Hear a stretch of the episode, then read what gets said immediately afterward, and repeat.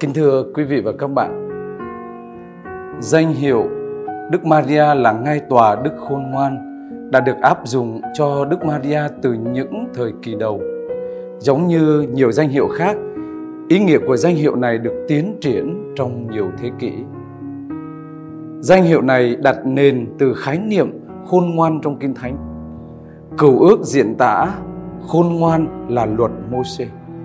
Tân ước diễn đạt khôn ngoan là ngôi vị của Đức Kitô. Trong cựu ước, khôn ngoan được đồng nhất với luật pháp Môsê. Cụ thể như trong sách Huấn Ca chương 24 câu 23 nói thế này: Tất cả những điều ấy tức là sự khôn ngoan và việc tuân theo mệnh lệnh của khôn ngoan đều có trong sách giao ước của Thiên Chúa tối cao, đều có trong lề luật ông Môsê đã truyền để các cộng đồng gia cóp nhận làm gia nghiệp. Hay như trong sách Baruch chương 4 câu 1 đến câu 4 nói Đức khôn ngoan là huấn giới của Thiên Chúa ghi trong sách luật. Đó là luật pháp tồn tại qua các thời đại. Hỡi Israel, chúng ta có phúc dường nào vì được biết những gì đẹp lòng Thiên Chúa?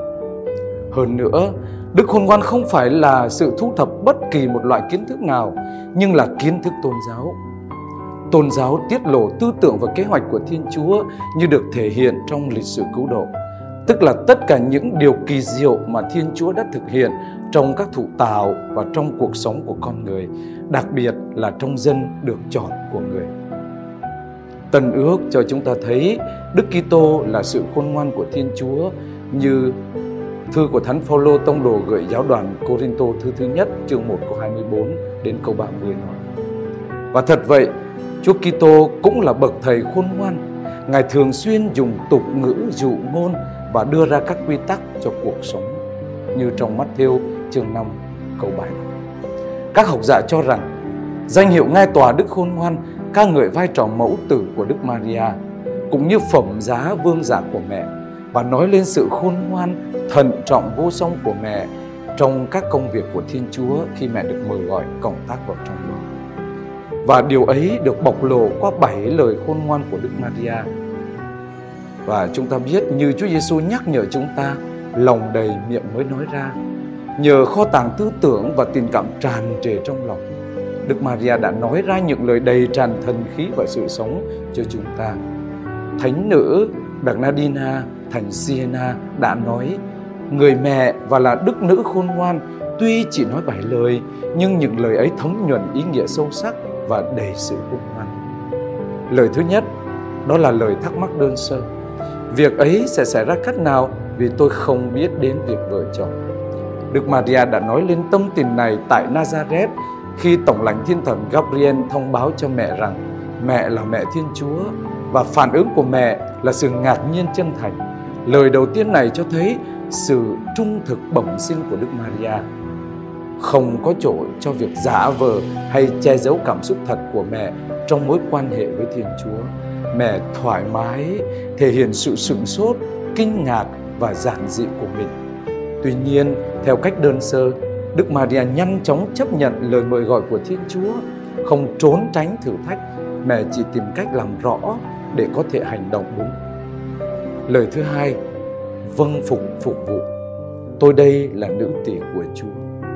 Ngay khi Đức Maria được Thiên sứ Gabriel bảo bảo đảm rằng sự đồng trinh của mình sẽ còn nguyên vẹn vì sự ra đời của con mẹ xảy ra là nhờ quyền năng toàn năng của Thiên Chúa. Mẹ đã không còn e dè lo sợ. Mẹ xác định ngay tình trạng của mình trong mối quan hệ với Thiên Chúa. Một tôi tớ tận tụy, sẵn sàng phục vụ đầy nhiệt thành. Lời thứ hai này còn cho thấy Đức Maria hoàn toàn cởi mở với thánh ý Thiên Chúa dành cho mình. Do đó, lời này làm chứng cho sự chắc chắn của Đức Maria về quyền tối cao của Thiên Chúa và sự vâng phục không ngừng của mẹ đối với chương trình cứu độ. Đồng thời, lời vâng phục này làm nổi bật sự khiêm nhường, vị tha và cam kết sống khó nghèo đích thực của mẹ. Lời thứ ba đầy kiến thức kinh thánh. Xin Chúa cứ làm cho tôi như lời sứ thần. Lời này đã đưa mẹ đi xa hơn. Sự hiểu biết thành hành động. Mẹ đồng ý để những gì Thiên sứ Gabriel tuyên bố được hiện thực hóa trong đời của mẹ. Vào thời điểm tuyệt vời này, con Thiên Chúa trở thành con người. Do đó, Đức Maria bằng lời này đã bắt đầu những sự kiện vĩ đại được loan báo trong kế hoạch cứu độ của Thiên Chúa. Lời thứ ba này chỉ ra chiều sâu của sự hiểu biết và kiến thức về Thiên Chúa của Đức Maria. Khi đã chắc chắn về những đòi hỏi của Thiên Chúa, mẹ vui lòng tròn trở thành một phần của ý định Thiên Chúa. Hành động này là kết quả của việc tích cực suy gẫm Kinh Thánh, những lời hứa của Thiên Chúa và sự ứng nghiệm của chúng trong lịch sử của dân tuyển chọn Israel. Lời thứ tư, lời ngợi khen hân hoan. Linh hồn tôi ngợi khen Đức Chúa. Kinh Magnificat chứa đầy và chỉ về những công việc vĩ đại mà Thiên Chúa đã làm cho dân được tuyển chọn trong cựu ước. Nó cũng chỉ ra những điều lớn lao hơn nữa sẽ xảy đến bắt đầu với sự kiện kỳ diệu mà Đức Maria đang tham dự. Đó là sự nhập thể của ngôi lời Thiên Chúa.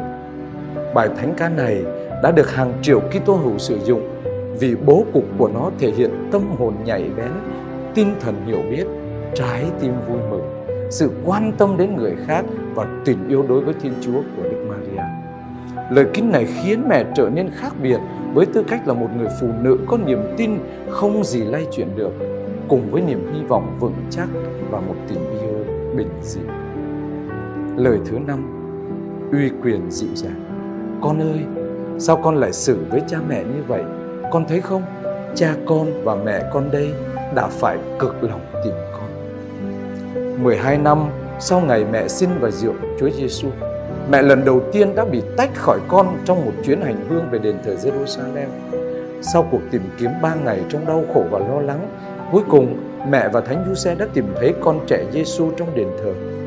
Mẹ nói lên nỗi thống khổ của mình Lời thứ năm này cho thấy sự dịu dàng của Đức Maria cũng như sự chấp nhận trách nhiệm và quyền hạn của Thiên Chúa trong cuộc sống của mẹ. Đồng thời, lời này cho thấy rằng mẹ chia sẻ rất nhiều điều với tất cả chúng ta khi trải qua những thử thách và lo lắng. Lời thứ sáu, đức ái tự nhiên. Họ hết rượu rồi. Khoảng 20 năm sau khi mẹ lạc Chúa Giêsu trong điện thờ, thì trong tiệc cưới tại Cana, Đức Maria nhận thấy rằng đôi tân hôn đã hết rượu. Mẹ vội vàng cầu xin con mình bằng cách kể cho Ngài nghe những gì đã xảy ra và âm thầm nhờ Ngài giúp đỡ. Lời thứ sáu này cho thấy lòng cao cả của Đức Maria. Mẹ chú ý đến từng chi tiết và biết mình phải làm gì. Đức tin của mẹ vào con đi trước và chuẩn bị cho phép lạ sẽ xảy ra sau đó. Lời này của mẹ cho thấy mẹ đóng vai trò quan trọng trong việc tạo ra dân mới của Thiên Chúa. Đó là một dân quy tụ xung quanh Chúa Giêsu, nghe Chúa Giêsu dạy bảo và làm theo lời của người. Lời thứ bảy, một niềm tin sâu sắc. Người bảo gì, các anh cứ việc làm theo. Sau khi thông báo cho Chúa Giêsu về vấn đề của đôi tân hôn tại Cana, Đức Maria quay sang những người phục vụ và bảo họ làm bất cứ điều gì Chúa Giêsu nói với họ. Những lời của mẹ tương ứng với lời của dân được chọn khi họ hứa tuân theo giao ước của Thiên Chúa. Mọi điều Đức Chúa phán bảo, chúng tôi xin làm theo. Tất cả những gì Đức Chúa, Thiên Chúa chúng tôi phán với ông, chúng tôi sẽ nghe và đem ra thực hành. Lời thứ bảy này diễn tả đức tin của mẹ và của toàn thể dân chúng để đón nhận mặc khải do Chúa Giêsu mang lại.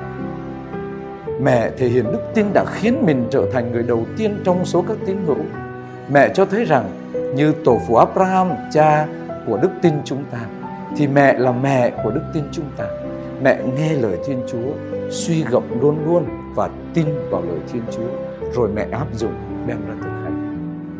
Có thể nói được rằng bảy lời khôn ngoan của mẹ tóm tắt cuộc đời Kitô hữu chúng ta Đức Maria là ngai tỏa đức khôn ngoan theo hai nghĩa, nghĩa xác thịt hay là nghĩa sinh học.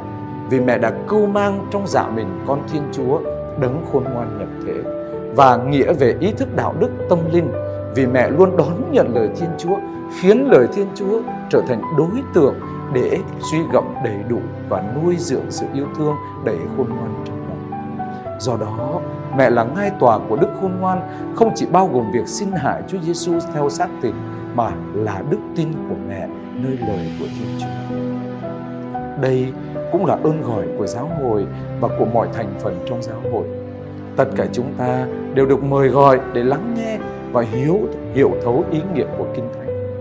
Nhiệm vụ liên tục của chúng ta là áp dụng kinh thánh vào trong các dấu hiệu của thời đại của hoàn cảnh mà chúng ta đang sống và hoạt động đặc biệt là khi các cơn giông bão khó khăn nổi lên. Năm 1892 Đức Giáo hoàng Leo thứ 13 trong thông điệp Magne Dei Matris mẹ vĩ đại của Thiên Chúa đã gọi Đức Maria là vương triều Đức Khôn Ngoan, là nguồn mạch Đức Khôn Ngoan, là đền thờ Đức Khôn Ngoan và là thánh địa Đức Khôn Ngoan. Ngài mời gọi con cái mẹ khẩn cầu cùng mẹ vì mẹ hiểu chúng ta và nhu cầu của chúng ta cách hoàn hảo. Chúng ta nên thường xuyên cầu xin sự khôn ngoan của Đức Mẹ để trưởng thành trong sự khôn ngoan của bản thân và nhận được sự giúp đỡ cũng như sự an ủi trong cuộc lựa hành trần thế hầu hướng đến sự khôn ngoan vĩnh cửu trên thiên đàng. Lạy ngai tòa của Đức Khôn Ngoan, mẹ đã trở thành người mẹ vĩ đại của đấng cứu độ. Ngài là ánh sáng thực của thế gian và là sự khôn ngoan không hề được tạo dựng. Xin giúp cho chúng con cũng nhận được sự khôn ngoan của Thiên Chúa bằng cách học hỏi từ mẹ trong suốt đời chúng con. Amen.